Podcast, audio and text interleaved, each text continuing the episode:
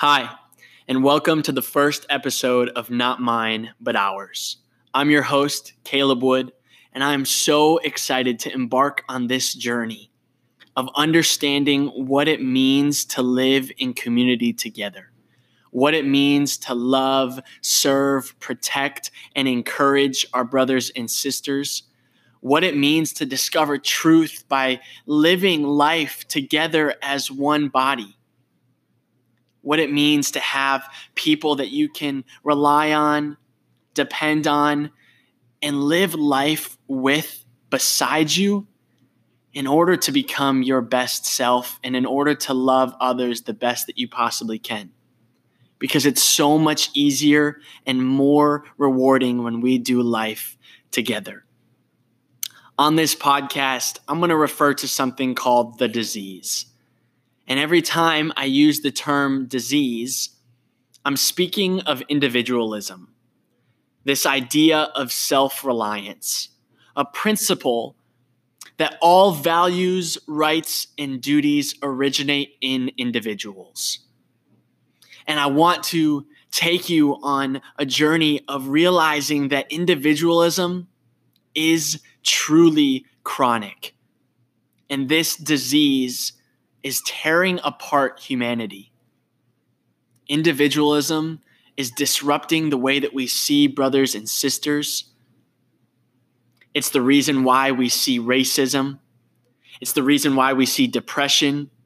It's the reason why there's so much anxiety around us because we have been built up in a society where people say you must know how to do it on your own or you must be able to rely on yourself to get by. To take it even further, we live in a society where what you think or what you believe must be truth. And I'm here to say that that simply just isn't the case. That individualism has made us as people believe that we are God or that we are some superior being that can look down on those around us, that can look down on society, that can look down on the unfortunate and say, I've been blessed with this superior knowledge. But individualism, the disease, is that it actually is separating us from living a life that we were meant to live, a life in community my focal point of this episode, the very first episode of Not Mine But Ours, is going to be racial reconciliation. And many of you that are listening are going to be white. And I want you to understand when you hear me and our special guest talk on this episode,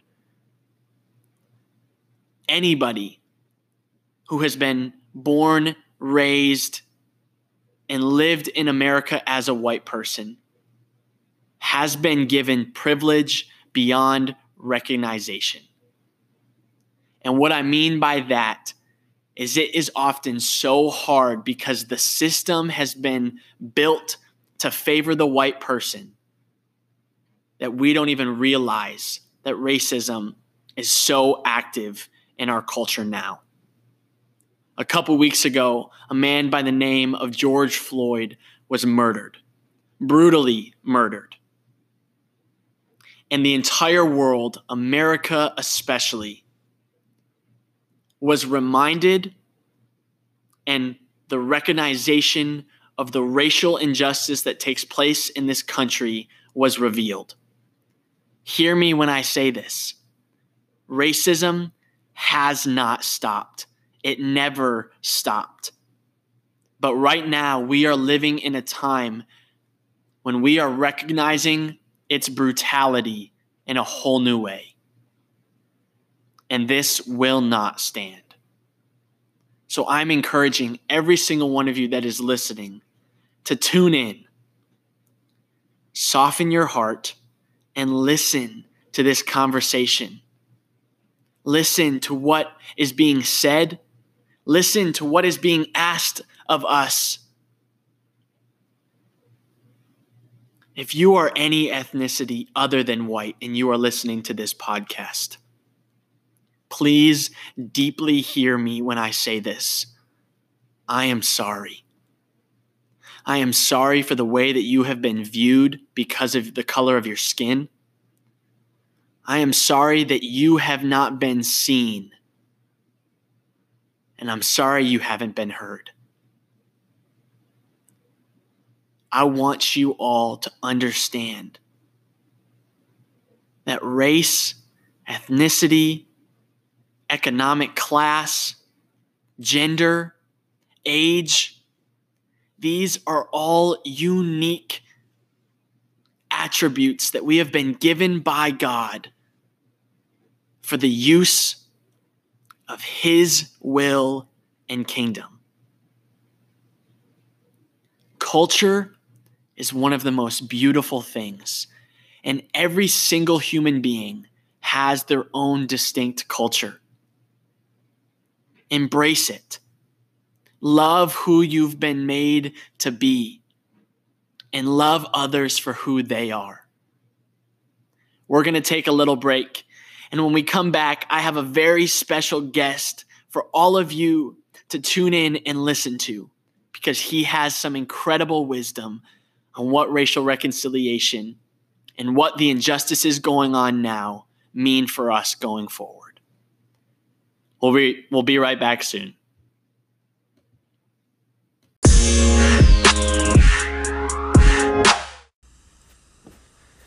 Hey, Bedford. Uh, thanks, man, so much for joining uh, this episode of Not Mine, but Ours. Um, and, and I really just want to begin um, by apologizing.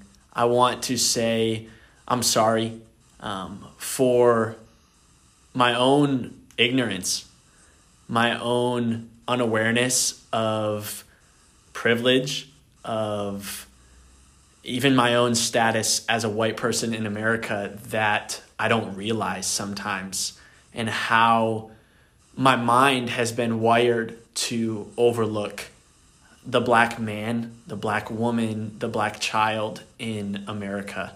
Um, and I want to say I'm sorry. I also want to, to know that it would be incredibly arrogant, incredibly wrong for me to say that I don't see your color because you have such a rich culture and history being black, and I appreciate that.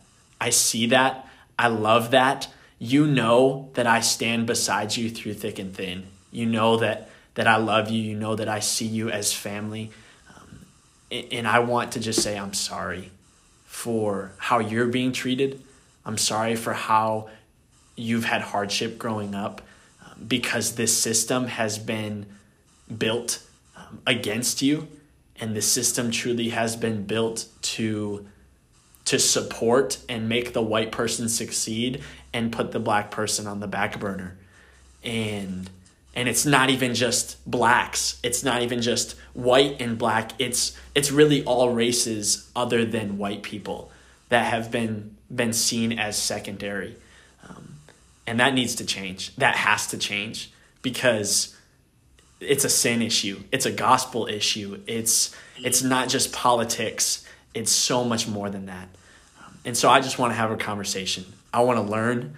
I want to be made aware. I want to talk with you and and get a sense of where your heart's at right now of where your mind's at of how you feel as believers as as people we need to take steps forward in this time. So thank you so much for for joining this conversation. Thank you so much for being a part of this this episode. Um, so let's just dive right in. Um, yeah. Bedford, explain to me um, what it was like growing up in America as a black person. oh man, it was. Uh, it has been an interesting experience. Um, both good and bad since initially born in Haiti. And so, like, when I came over to America, there's the addition of being both black and a foreigner. And so, like, growing up, often faced you know, I don't know, your stereotypical black jokes, and then my accent got made fun of, and like it was just kind of a reinforcing cycle. And so, like in elementary school, around fourth or fifth grade, it was a very confusing slash frustrating time, and I didn't really enjoy even honestly being in America. I remember in fifth grade wanting to go back to Haiti if like people were just going to make fun of me for my accent, if people were just going to make fun of me for my skin color, like what was the point of being in this nation? And so that's something I definitely um, kind of just like it just kind of soaked into me. It's something I did not enjoy. And then middle school and high school came around, and those were just primarily the black experience through middle school and high school is just an unfortunate amount of stereotyping and stereotypical jokes because that's the default setting. That if you're the one black kid in the group, then you get the jokes that, and people feel more comfortable saying things way before they know you. And some people just drop the N word in front of me, and I, my personality is a lot more passive, and I'm not a very aggressive person. So people felt very comfortable even when I told them to stop. And oftentimes I got, like, essentially I was told I was too white for the black kids and too black for the white kids, and I got called an Oreo, and then people would make fun of. Even at that point, like when I would get when I got better at English, the com- the constant comment was, "Oh, you talk so much better than the others." Or one kid, I remember him blatantly telling me that. Uh, you don't talk like those other nigs, so I won't even finish the term for you. And that was uh, an interesting experience in high school. And so, I don't know, growing up, I learned that if you were around a police officer, you switch the way you talk, a lot of yes sirs and no sirs. And just to make sure that everything went okay, if I was walking down the street and I had my hoodie on and it was late at night and the couple was white, then I took off the hoodie. I was to make sure I didn't seem like a threat. These were things that just like social cues I had learned. And it was never from like my parents, it was just from it was from movies. It was from culture. It was from friends. It was constantly that. It was, I don't know, it was made up of a bunch of small moments, what I would probably call like microaggressions. A couple jokes here, a couple jabs there, a couple phrases that I didn't want to hear, a couple things where people would say, and I, I was just like, you're way too more, you're much more comfortable with me than I am w- with you. And I think more than more blatant than just the systematic oppression. It's through the social cues and all of the, the slight digs that keeps this stereotyping culturally acceptable. I think that's one of the more unfortunate parts. Wow. Wow. That's uh thank you for for the honesty. Thank you for just being straightforward. And I'm sure there's a lot of people that need to hear the the rawness and what it was like for you growing up, what it was like for you um, to be raised in a society and, and raised in a system that that ca- categorizes you as an afterthought or as a secondary and it breaks my heart to know that that I as a white person like contributed to that system without even knowing it without even being made aware of it. And that's like the most painful for me now to to look and see what's happened in Minneapolis and LA and these different cities that I'm finally having my eyes open because I'm I'm I'm being revealed to the system that I've been in, that I've been a part of. Um, could you share uh, just a little bit about kind of this last couple weeks for you and what's happened in your heart, what's happened in your mind um, with things like the murdering of George and and the shooting of Ahmaud. Like what what has taken place inside of you that that you you want people to hear, you want people to know? Yeah, it's been an exhausting, exhausting month finding out Ahmaud, Ahmaud Arbery's story and George Floyd's story. I think they're both awful, awful tragedies. Um, to start with, first the Ahmaud Arbery one, it's just that one was just kind of a, a mind-boggling experience of just I don't know a young man walked into a, a free construction site, like completely open. For, there seems to be no like there's not a trespassing sign or anything like that, and two individuals attempt to make a citizen's arrest based off of nothing. Like they didn't have any evidence that he was trespassing or burglary, and they brought their guns, and they're expecting this defenseless 25 year old to just be like, okay, I'm just going to stop. Like, I don't know. I, he did everything he could to survive that day, and pretty much nothing happened for two months. I think for around 10 weeks, like, nothing happened on that case. I think they pleaded self defense. And it wasn't until, like, social media and people started making, like, turning it into a cause and started, until a movement started, the case wasn't heard. And I think that's that's a condemning thing to hear that like the family's cries weren't heard, like that this case was essentially just open and shut for 10 whole weeks until like the rest of America found out. And then the George the George Floyd scenario is just some of the worst police work I've seen. And this is the thing like I'm not I know there's there's a whole spectrum about how people police, how people feel about police officers right now. Personally, I don't think it would be right to stereotype cops and say all cops are bad. Obviously, I think what we're in need of is some sort of reform, maybe some sort of, I don't know, retraining with de escalation efforts. But what happened was just some of the worst things I've, I've seen. You have one cop just placing his knee on the back of a human being as he's shouting, I can't breathe. Like, you're to kill me. And you have three other cops acting cowardly and just watching. And I don't, I, I couldn't, it was disgusting watching that video.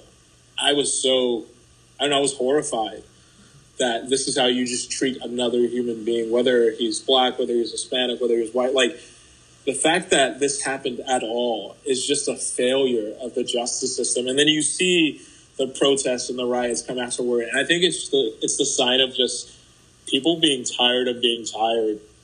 They're tired of like not being heard. They're tired of things like this occurring, and it is an exhausting experience for most people. From what it seems like, the black experience, it gets exhausting talking about these things and never being heard until it's too late, until another tragedy occurs, until another wrong thing has occurred. That's when the rest of America seems to be to, to hear.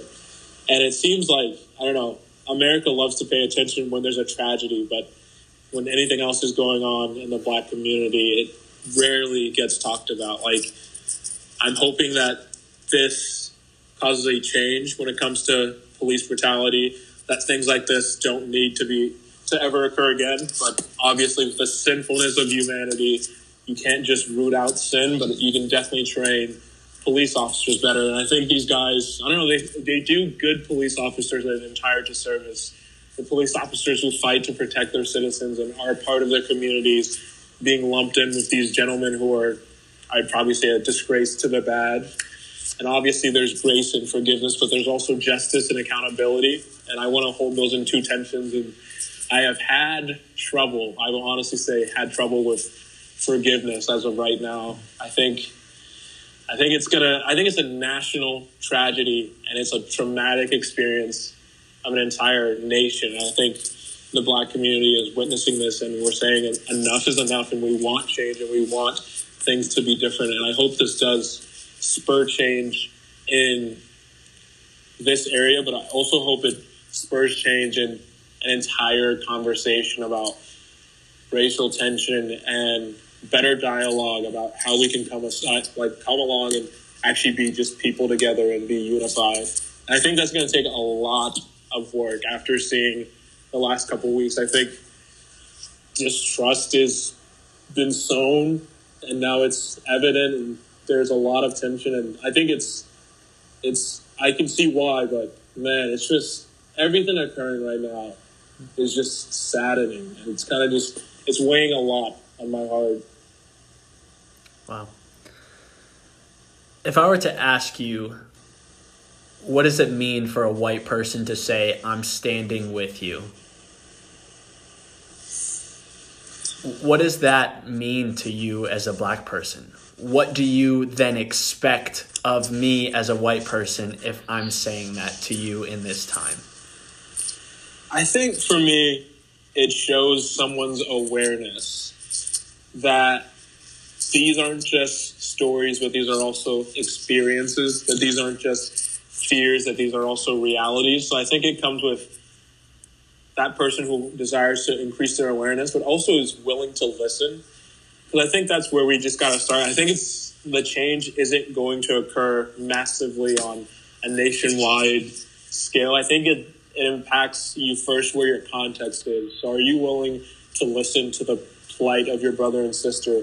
Are you willing to, I don't know, ask the questions that at times make you feel uncomfortable to ask? Are you willing to have open dialogue?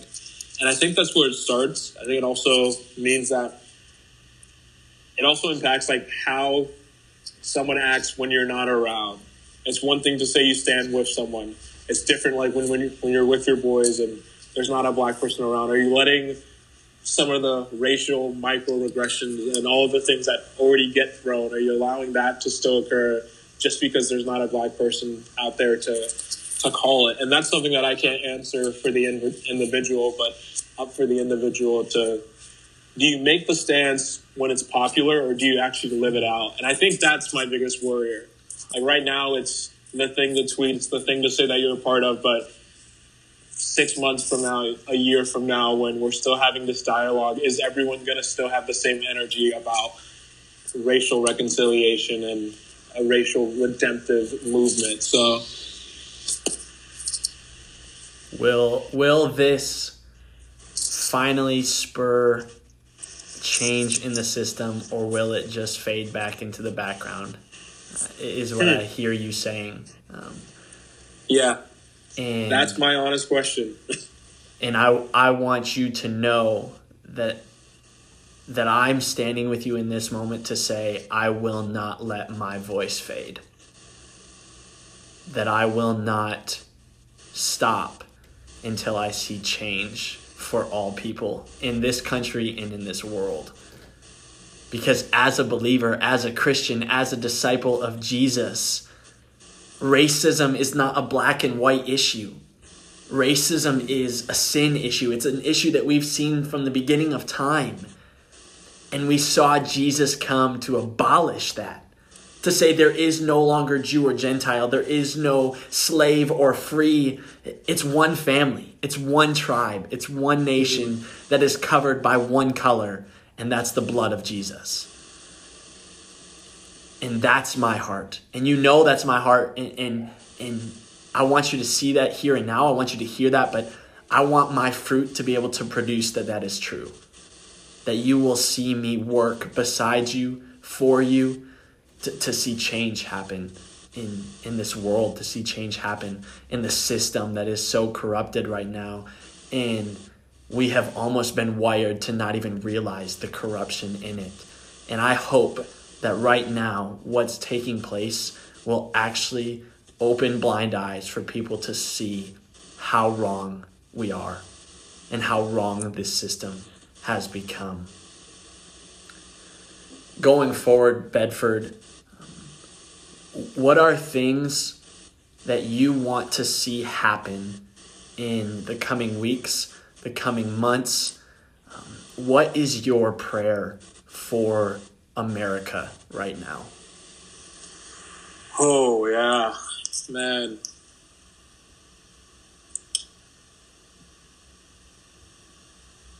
I think my biggest prayer right now is a peace that transcends all understanding. That even though we are frustrated and we are angry and like all of those things can be true, that we're just not gonna let the anger overwhelm us to overshadow what the message truly is in racial reconciliation.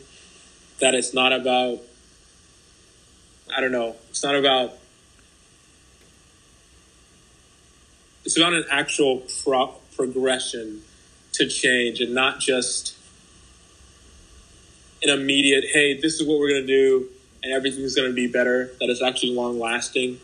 So my prayer is definitely peace. It's for dialogue to be created all around America about what does this look like in our community? What are the minorities facing here?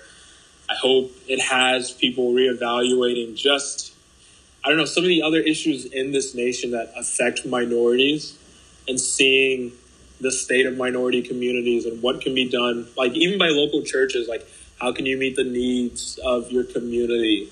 Like how can you actually be present? How can you be more than just a place that people go to on Sunday, but a place that people depend on?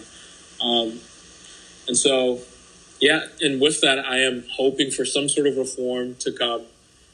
If anything, some better training. So, unlike some, I'm probably not for the defunding of police officers. I think, if anything, right now, if you're going to train people to be better, then we need to allocate the resources to help produce that. I think that, um, yeah, I'm hoping that blind eyes can actually see and don't and they actually take steps in awareness and steps in actually being present and the people that they know and their sufferings and i know that christians whether white or black hispanic asian doesn't matter are willing to carry the sorrowful burdens of each other right now because as much as we do need conversation and all that i think as a Christian community, I'm really hoping we take lamenting very seriously as of right now to just cry out to God and pour out our hearts and to not let this moment just be, I don't know, as much as it is about justice and reform, I think it's also about pouring out our hearts to God and saying, like, this is actually how we feel. And, like, Lord, I know you're good and I can declare your faithfulness, but, like, don't skip the opportunity to lament and pour out to God. Like, I'm being honest about exactly how I feel right now and my frustrations and all of that. And God is more than big enough to take that. But I think it's also our opportunity to willfully step into this area. So, yeah, I'm praying for a lot of things, even just peace when it comes to like the protest to continue to stay um, peaceful and for the rioting and looting to stop and so that other people's lives aren't being also destroyed in this this time period. So so many different areas. Thanks. Thanks for sharing that. I think something that even you just said is you're praying for a lot. And maybe the biggest thing for us right now to understand is that prayer is not enough. Prayer is not the only thing that we should be doing, but it absolutely is the first thing that we should be doing. Yeah. And it is probably the most powerful thing that we can do but it is not the only thing that we do. That yeah. we actually take part in conversations. We start dialogue. We lament. We mourn. We empathize. We apologize and lay ourselves down and realize this is so much bigger than me and I don't even understand it and I don't know how to fix it and I don't know how to go about it. But anything that I can do to say, I'm wrong, help me understand we need to take those steps and we need to be persistent in our pursuit of reconciliation. It's not a yeah. one time thing, it doesn't end, it doesn't stop until we meet Jesus face to face. Because yeah. because evil is in this world and this world is full of sin and and our call as Christians is not to be a part of this world it's to be in the world, but of the kingdom of God and on mission for the kingdom of God, which is reconciliation. It always has been reconciliation by the blood of Jesus. And that's our avenue. Uh, it would be a, I think it'll be a fatal mistake for the church to remain silent on this one.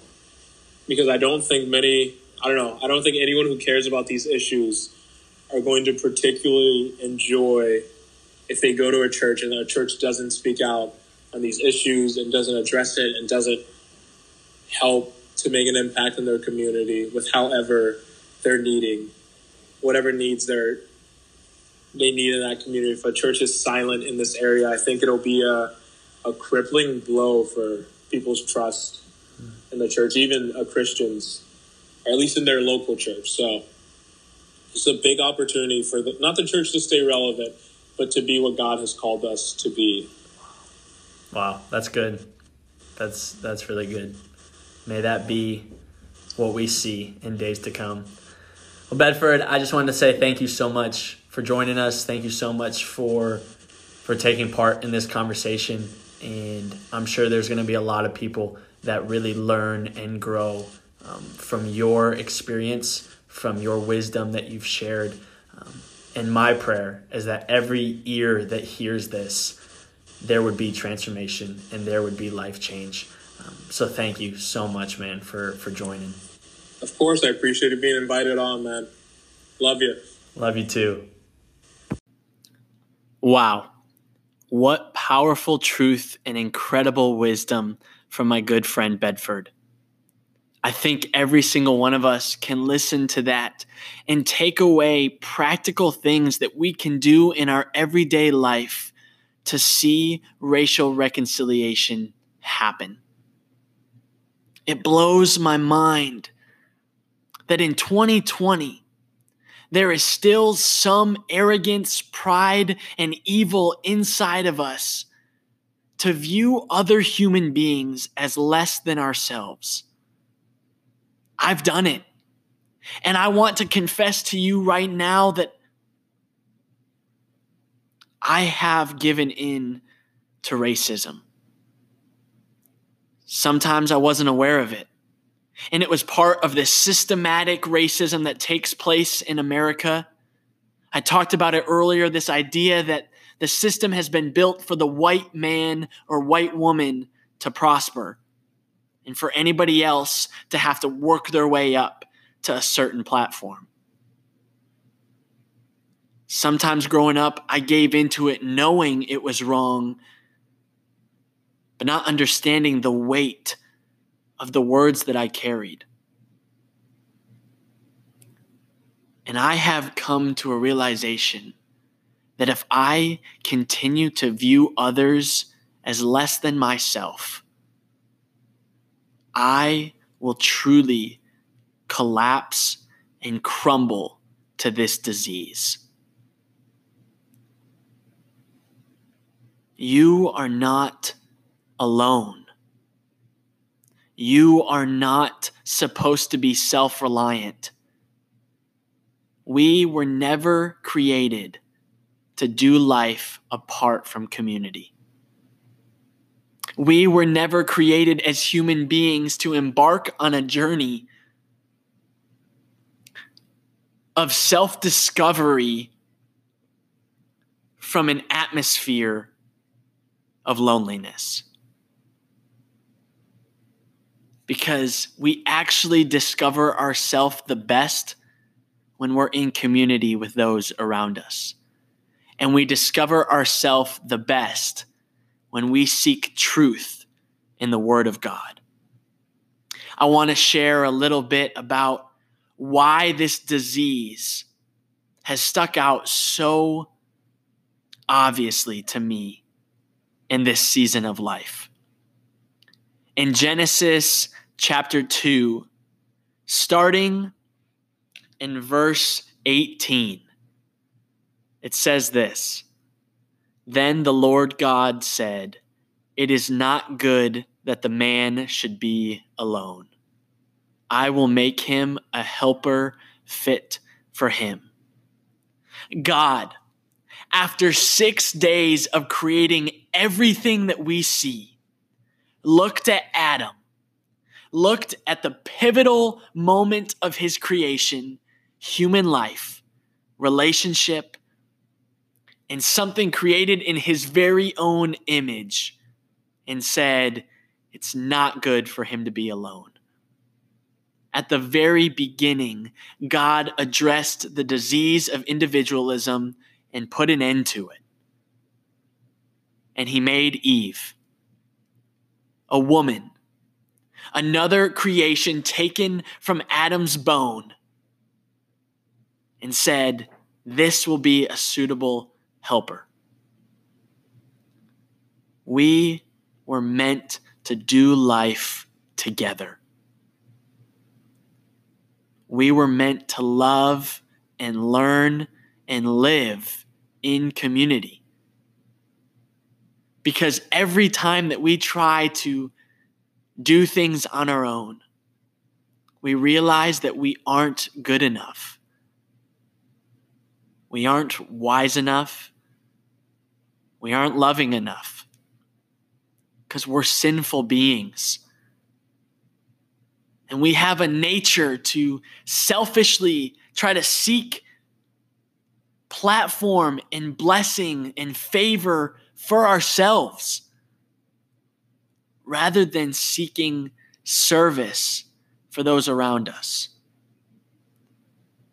And that's what I think Bedford and I are trying to get people to understand is that we are living in a time where people don't really know what truth is. And we're living in a time where people truly don't understand the privilege or the injustice that is taking place around us. It begins with a conversation, but it does not end there. It doesn't end with words. Action must take place. And we all must strive to live beside our brothers and sisters and seek truth that comes from God's word in order to truly experience what love is. And in order to bless all those around us and to bless God. Because He has created us to encounter his son, Jesus, who came and died on the cross for us and has now poured out his blood so that everyone who accepts him and receives him as Lord and Savior can be covered by his blood and seen as righteous in God's sight. To be set free from sin, to be set free from injustice. Because there is only one family and it is the family of Christ Jesus. It is God's family. A family of those who have been saved and set free. But you aren't just saved from your sin, you're saved to live and represent Christ to this world. Only through Jesus will we see racial reconciliation take place. So I encourage every single one of you from the moment that you stop listening to this podcast that you would begin to seek change in your relationships every single day, that you would begin to engage in God's word and seek truth. And you would truly live in community with those around you in order to encounter what true love really is. Thank you guys so much for tuning in for the first episode of Not Mine, but Ours. I cannot wait to continue to dive into more and more conversations, more and more topics, and there will be a lot more special guests here with us. I love you all so much, and I hope you can see and hear my heart in these podcast episodes. Go and love those who aren't necessarily easy to love. Because there's times when we aren't easy to love either, and there's always a God who loves you. Your life is not your own, but it is ours to strengthen, encourage, and to build up. Love you guys.